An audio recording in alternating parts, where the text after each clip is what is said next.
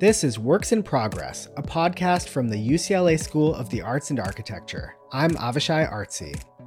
This fall, we're shining a spotlight on our 10 question series of public discussions, featuring luminaries from across UCLA and beyond.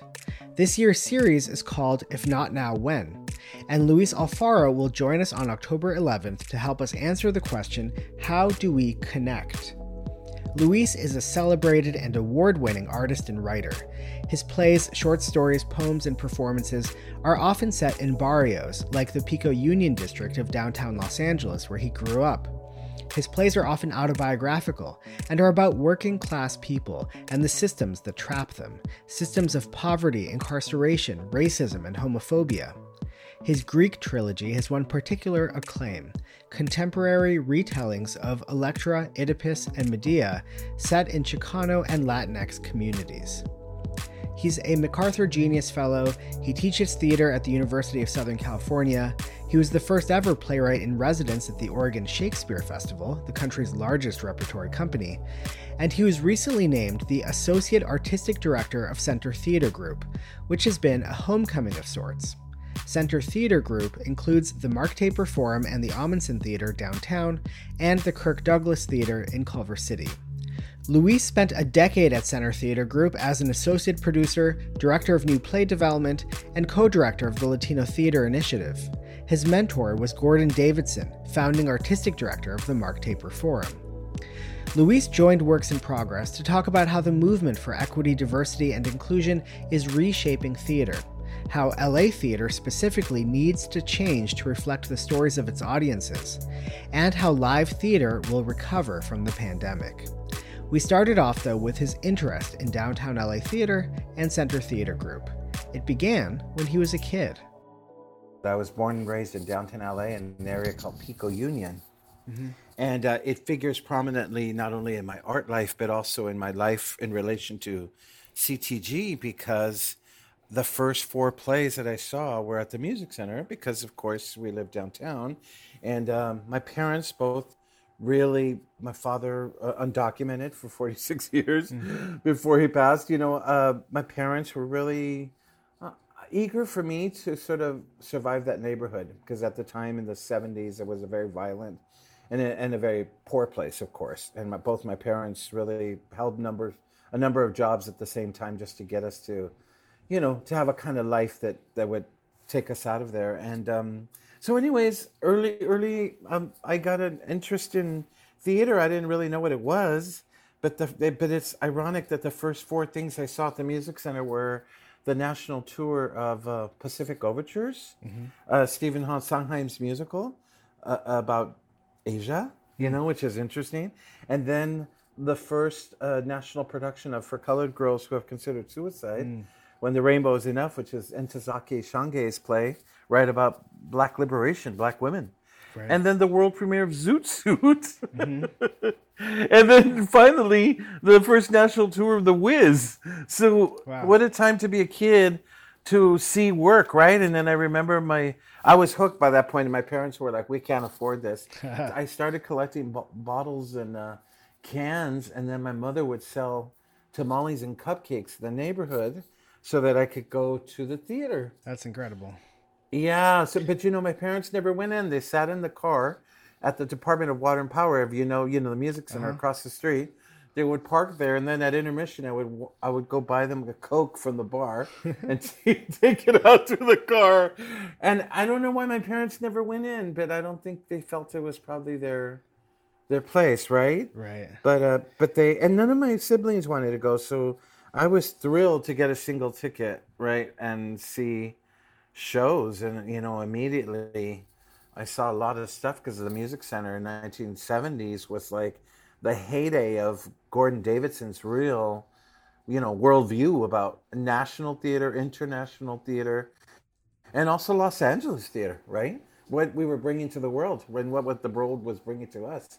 So I think a lot about that. I think about you know the Irish National Theater and these relationships he had in these very um, controversial plays at the time that you know I was just a kid, so I can't say that I I understood everything. I remember seeing in the Belly of the Beast the play about Nor, you know Norman Mailer wrote about the serial killer Jack Abbott, mm. right? And and thinking, hmm, I know I'm supposed to be a better person watching this, but I'm really learning about like why this man murders women, right? Why why he's killing people. Right. So I think I think there was something sort of extraordinary about um, culture and community and seeing it that way. So there I am, and my parents kind of put the kibosh on theater going unless I figured out how to go. So I I found out that you could usher. So I was uh, I think I was 14, 15, and I got a work permit, and I applied for a job. So I was usher there for a number of years. Right. And I saw everything else. I mean, everything from the original Chicago with Gwen Verdon and Chita Rivera to, you know, all these crazy like 1970s plays, you know, Lanford Wilson's work and, you know, uh, some Neil Simon in there. But really, he was he was exploring a kind of America that was like post Vietnam, right? And so David Rabe, Streamers, you know, places, uh, plays that were really dealing with the a kind of corrosive America. And there is a, a sort of poetry in this uh, coming full circle, and especially you saying that your parents didn't feel like it was their place to go into the theater; they waited for you outside. And um, I think that uh, one of your major interests in taking this job at Center Theater Group is making it the kind of place where people like your parents do feel comfortable walking in. Is that right? Well, making it a place for Los Angelinos, regardless of who you are, right? So my my interest and my desires are that the American Regional Theater is in a real um, in a real shifting point. It's it's trying to figure out what it is and who it is and who it's for. Right? You know, I think a lot about Los Angeles, and I think we're in a county of 10 million people who speak 224 different languages, but we only ever really perform in one. Right? But the culture of Los Angeles is extraordinary. Right? If you were just to look at Southern California, we're very rich in regional theater expression. We have seven regional theaters, which is amazing, right? And um, they're all led by white men.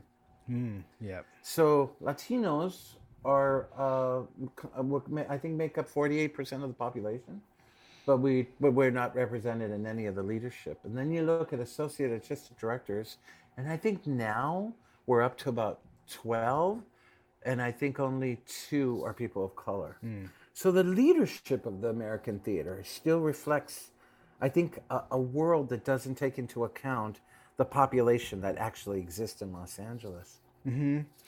So how do how does that leadership, right, in some way, um, you know, start to take into account who that future audience is? Yeah. Well, I mean, how would you say we have that discussion? Because as you were saying, um, the murder of George Floyd last summer, I would say really pushed that conversation into high gear, even though it had been going on for years.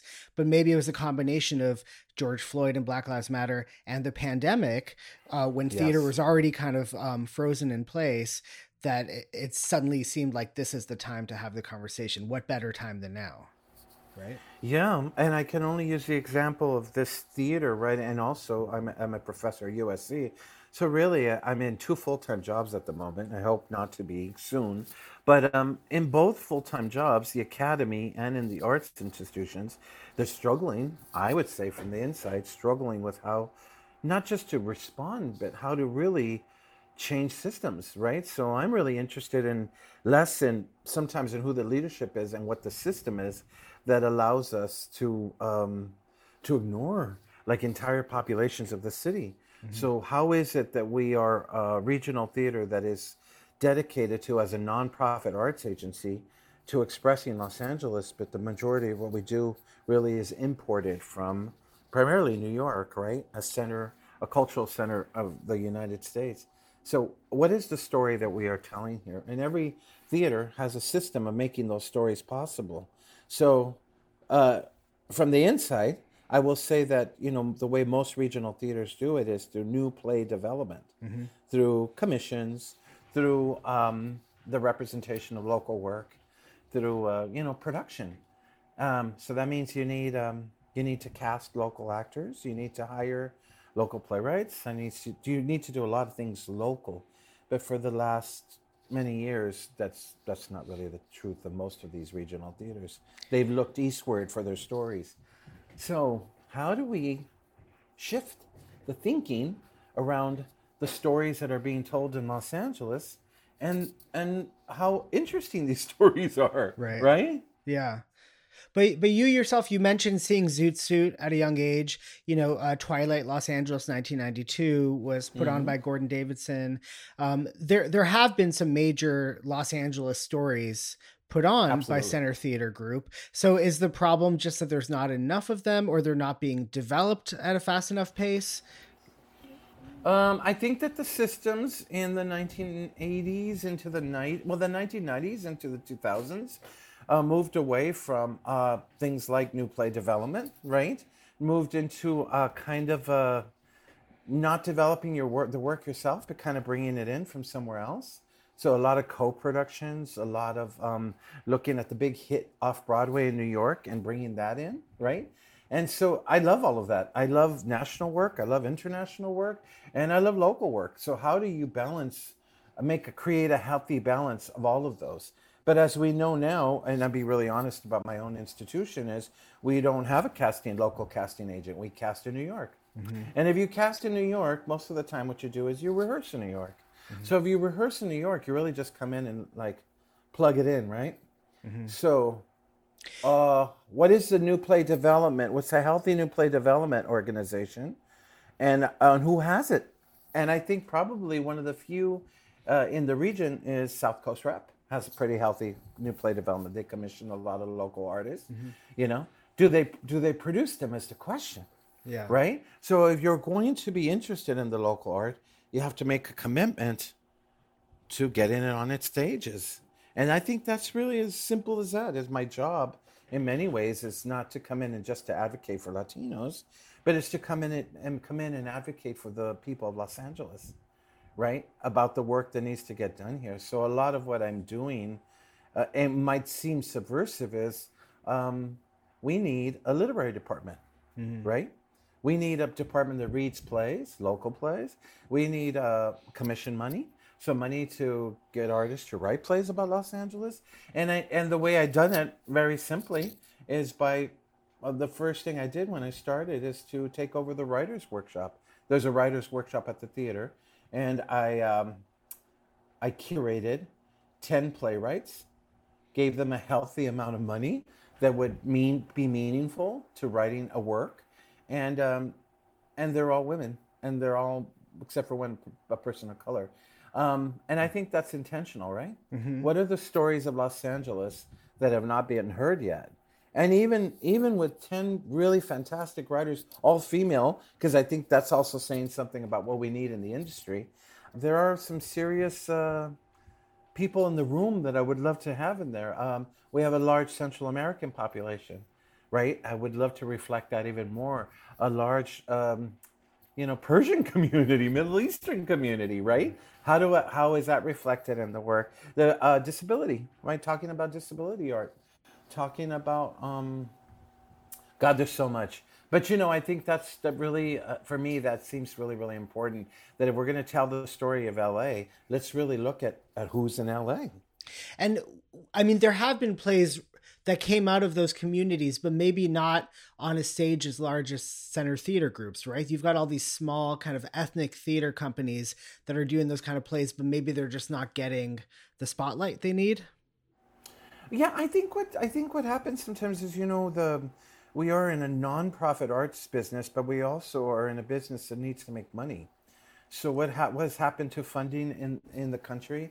What has happened funding for the arts? Also, uh, we have a really big theater that is dependent on making money. That's the Ahmanson Theater. It's really a commercial house, right? It's really about finding and doing a very big. We're doing Hadestown. We're doing some really beautiful big musicals that people really want to see. Um, does the taper need to do that that same thing? I'm not sure it needs to follow the same model in order to reflect, you know, what we. I think the stories we need to reflect. Uh, Kirk Douglas Theater is a 300 seat house.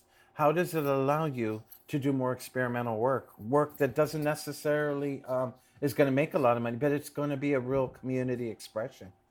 So in that regard, I think uh, I'm uh, I feel very successful right now. You know, we're starting our season with uh, a play about LA, with an LA writer who is still in school, who's still at Yale. So I'm so excited about the fact that we're talking about next generation writers, that we will cast it in LA. So it'll be LA actors, and the entire team, along with designers, are all local. That says a lot to our community. It says a lot to building an art community that can be uh, that can be expressed on our stages. That's exciting for me, right? So um, how do I how do I, along with my my colleagues at the theater in collaboration, build a kind of um, maybe a new way of seeing theater too?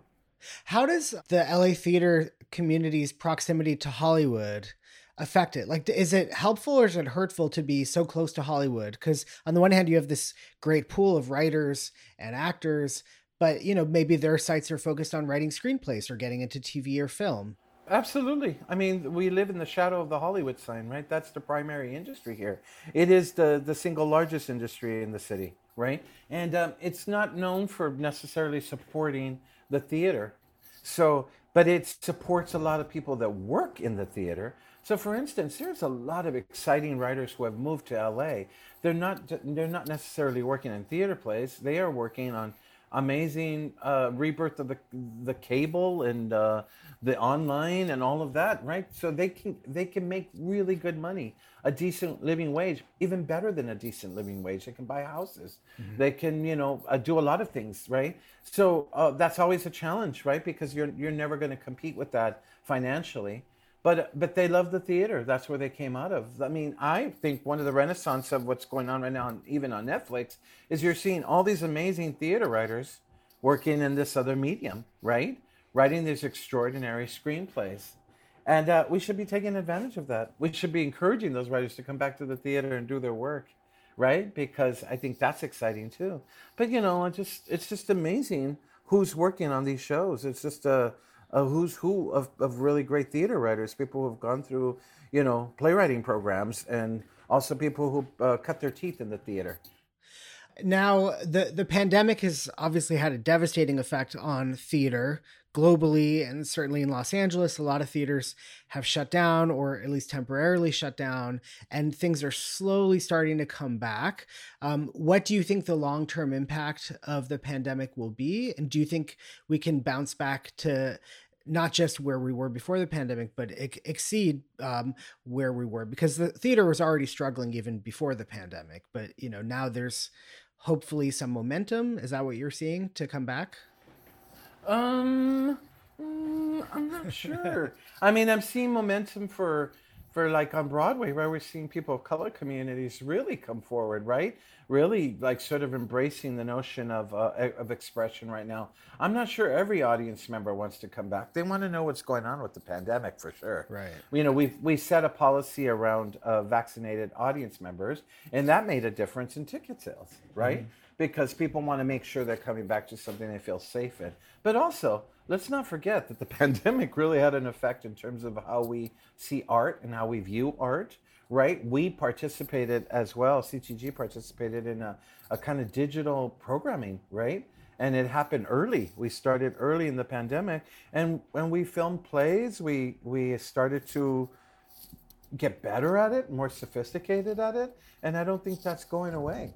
We're doing a very interesting play. I can't announce, I can't say it because we haven't announced it, but a play that uh, is being filmed like a TV show. Hmm. hmm. That's that's a brilliant. That's an interesting hybrid, right? So I would say that a lot of the work we last night we were premiering a, a piece called uh, Canyon Canyons that was a local theater company piece that was filmed really like a like a long form you know, film with the filmmaker and a crew and the whole bit. So, uh, yeah, the digital stage has been very exciting because it's kept us in touch with the audience. Our education department did wonders. If you get on our website and you go to education, they did short films, they did uh, how to films, they did uh, animated films of scripts, they commissioned young artists to do 30 minute scripts. I mean, everything down the line, right? I dramatured a ton of them, and they're all local writers. All of them are local writers. So, what was really, really exciting was to see that the possibilities, once you take away maybe uh, the money, mm-hmm.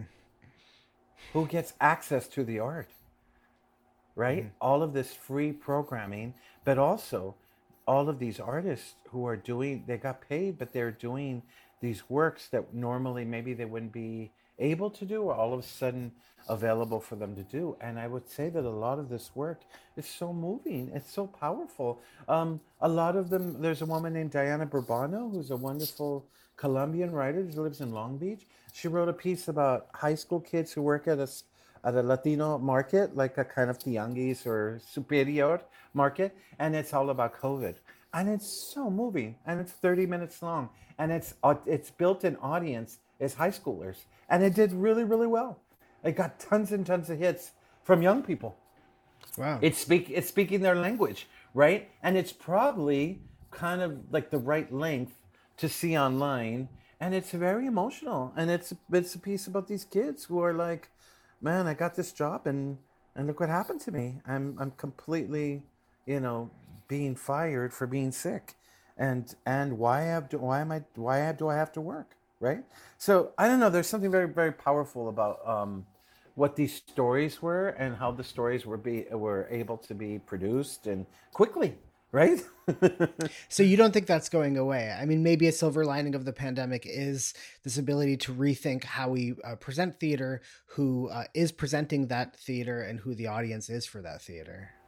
Now, yeah, I think you know what it did with for art theater especially is it opened up the possibility of who that audience is even more, even more, right? So that you can start to imagine that when we come back, let's come back in a different way. I hope so. I hope so. I'm also in a very big, gigantic, um, you know, nonprofit arts agency. I mean, in a smaller theater, uh, my curatorial skills might be a little bit better. In a big, gigantic company like this, I'm one of many, many voices trying to create programming, right? Mm-hmm. So, how do you subvert these systems, these ways that these uh, industries are built to create access for everyone? Yeah. Is that a challenge that you face where maybe the subscriber base for Center Theater Group, like for many nonprofit arts organizations, tends to be more white and more affluent? And so you want to present work that appeals to that existing subscriber base while also presenting work that will bring in a new audience? Yeah, absolutely. I'm thinking, you know, it, it, like everything I do politically, it's local, it's national, and it's international. How do you think along those lines?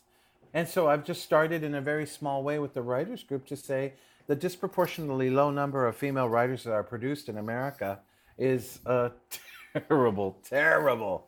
So how do I how do I help shift and change that?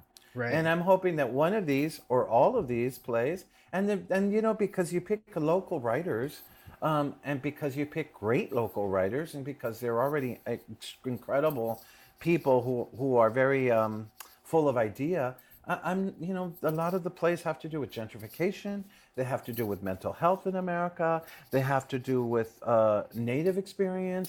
You know, I mean, it's just not a surprise that these are the stories that these writers want to tell, right? Mm-hmm. And that's exciting, and, and in very really interesting ways there's a writer who's writing a piece about um, female magicians. And you know like it almost seems kind of like funny and then you start to think the woefully low number of female magicians has a little to do with the fact that it's a very closed society. It has something to do with the fact that women um, you know in the 1920s and 30s were not allowed to be uh, magicians because uh, it was assumed that they didn't have pockets so they couldn't hide doves. I mean come on right? So so there's just such beautiful uh, expression and art and history, right, and story that just takes you somewhere else, right? But I, but I love, I love, I love when you open up the storyteller and who's telling the story, that you start to get a very different story of America and a story that we can all enter through emotion, through empathy, through compassion, and hopefully that's my goal, right? Ultimately, always is how do I tell the story for me of this city called LA. There are people in the company who already have very deep and powerful connections to New York and Broadway and off Broadway. And I know all of those people too. But you know what? It's really fantastic to be welcomed in with the with the idea that you can help tell an LA story. Now, you mentioned that you have two full time jobs right now. You're teaching at the USC School of Dramatic Arts, and you're now at the Center uh, Theater Group. So you're very much like an insider, I would say, within the LA theater scene and you're a longtime uh, well-respected well-regarded uh, playwright you know you've uh, won the macarthur genius fellowship and yet you came into this job very much as a critic right? Like writing a letter to michael ritchie the artistic director of center theater group explaining what needs to change. So you're both the insider and outsider here aren't you well, that's the way I, have always wanted to work, right? I, I want to be in the inside to be able to change it, but I, I need to be outside to be able to see it right? Mm-hmm. So one of the joys of being a playwright and still continuing to get produced is that you know I've gone around the country and I've been working with all these theaters. I was at Chicago's uh, uh, Victory Gardens Theater for seven years. I was at Oregon Shakespeare Festival for six seasons as a playwright in residence. So I know how theaters work. Uh, when when Michael asked me to uh, this at the in the middle of the pandemic, they started a sort of artist collective and they asked people to come and join and kind of share information about how things were going and how they could do it better. And I was really excited and it was fun, but I realized that it wasn't enough. So I wrote him a letter saying, This is not satisfying to me because we're only talking about my work. And actually, we need to be talking about a lot of other work. So uh, I don't see where the doors are open and I don't know. I don't know how to in my job with you right now how to open the door for others. And so I need you to help me do that or tell me how that works or la la la la. And you know, he said, come in. And then he said, come in, but come in with idea. Mm-hmm. And so I, I did a proposal that was super gigantic and super um, ambitious because, you know, I think that's one way to do them, kill them with kindness and a lot of good ideas. And then almost immediately he said, you know, it's too much. And then he said, you know, I'm leaving in two years. So I said, okay, let me amend this. And then I had four really good ideas, which I still have. And he said, you know, I'm leaving in six months. So he was himself, you know, already on his own transition. So these four ideas are really what I've come into the, the company with. And the first one was, of course, the heart and soul of any company are its artists. So I knew that I needed to be in charge of the writers group. Mm-hmm. And I knew that I wanted to do it different. And I knew that I wanted to curate it, not in a group setting, but I, that, that there needed to be a point of view, right? A very clear point of view. And I won't always do it. You know, I don't think anybody should stay anywhere forever, right? So, one of the things that's happening in the regional theaters right now is people who have been in, in their jobs for 30, 35 years are starting to retire. So, Bob Falls at the Goodman Theater in Chicago, Sam Woodhouse, the San Diego rep, is leaving after many, many years. You're watching a whole generation start to move on, right? Mm-hmm. But I've always felt, and you know, partly this has to do that I have a colleague and a, a dear best friend who I mostly work with as a director. His name is Chay Yew, he's Singaporean artist. And you know, from the beginning, because we started our careers at the same time, we had always decided that we would never stay anywhere for more than ten years. It, you know, there's a kind of life cycle, and that you have to give it over to the next generation. Mm-hmm. So, how do you build a space, and how do you build an experience? for the next generation to also be able to lead and to come in and do their thing. So you know that's part of the that's part of um, of of of always staying true to the art and to the nature of art as being avant-garde, right? And to uh, to make it full of inquiry and change and shift. That's our job as artists, right? And so I hope to never sort of settle in anywhere too much. You know, it's been a joy to be at USC because in some way I, am an agitator. I'm a subversive at the university. Right. Yeah. But what is your future with Center Theater Group? Because you're coming in just at the tail end of Michael Ritchie's tenure there. He's retiring as artistic director at the end of the year. Are you uh, involved in the process of looking for his replacement? And um, like, how do you make sure that the ideas that you came in with uh, are going to continue into 2022 and beyond? Yeah. So, you know, I'll be, I'll be incredibly frank here and very transparent. I always assumed that when I heard that Michael, when he finally told me he was leaving in December at the end of this year, I assumed that I would leave in December at the end of this year. And then, you know, a search firm gets hired, right? So they'll probably announce a new leader in June of next year. And I'm assuming that in June of next year, the new leader says, Thank you so much. Thank you for planting these seeds. right. But I need to bring in my own team, right? Or the person says, "Listen, like help me help me tell this LA story." Um, so you know, I think the thing about art and the thing that's been really very kind and good to me is that um, I've never planned my career, and I've always had a career that's like hey, you lasted six months, great, move on. Or you've lasted five years, thank you. You know, when I went to uh, Oregon Shakes, I was supposed to be there for three, and the Mellon Foundation was like, God, this is going good. We're gonna we're gonna fund you for another three, right? Continue the work you're doing. So I think it's always been a. I'm prepared to to leave at the end of the year, and I'm prepared to leave in ten years. So somebody, so let's see, so let's see how much they'll let me get away with. Um, the thing that's really important is to not buy into the systems.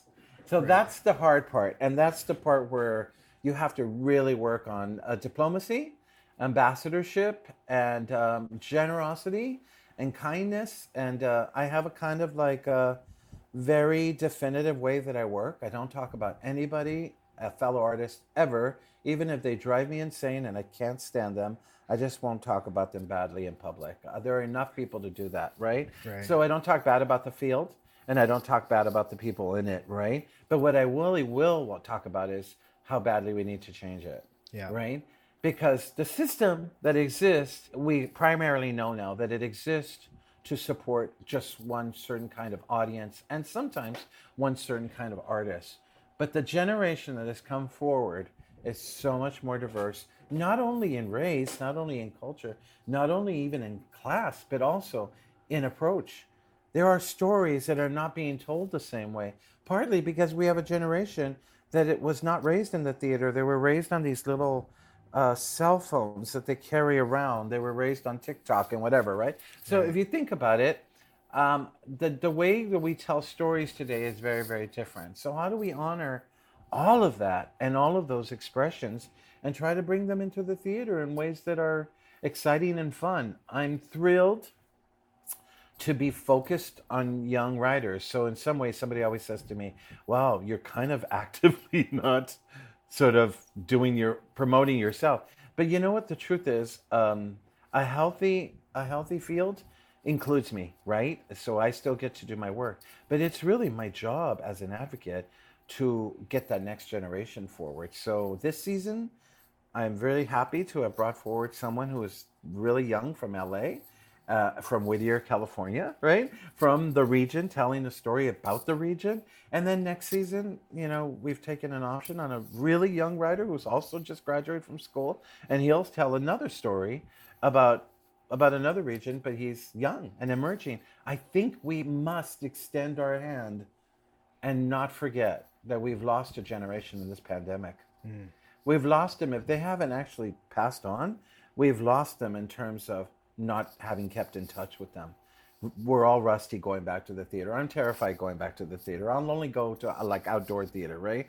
But um, I eventually I have to go back in, and I'm actually helping put together an event right now that is for our staff around a ritual for coming back into the space that honors and sanctifies and recommits us and, and i'm calling it re-entry right it's how do we come back into these spaces knowing that we come back, you know, different, fully masked for sure, for at least the next year. We know that much, right?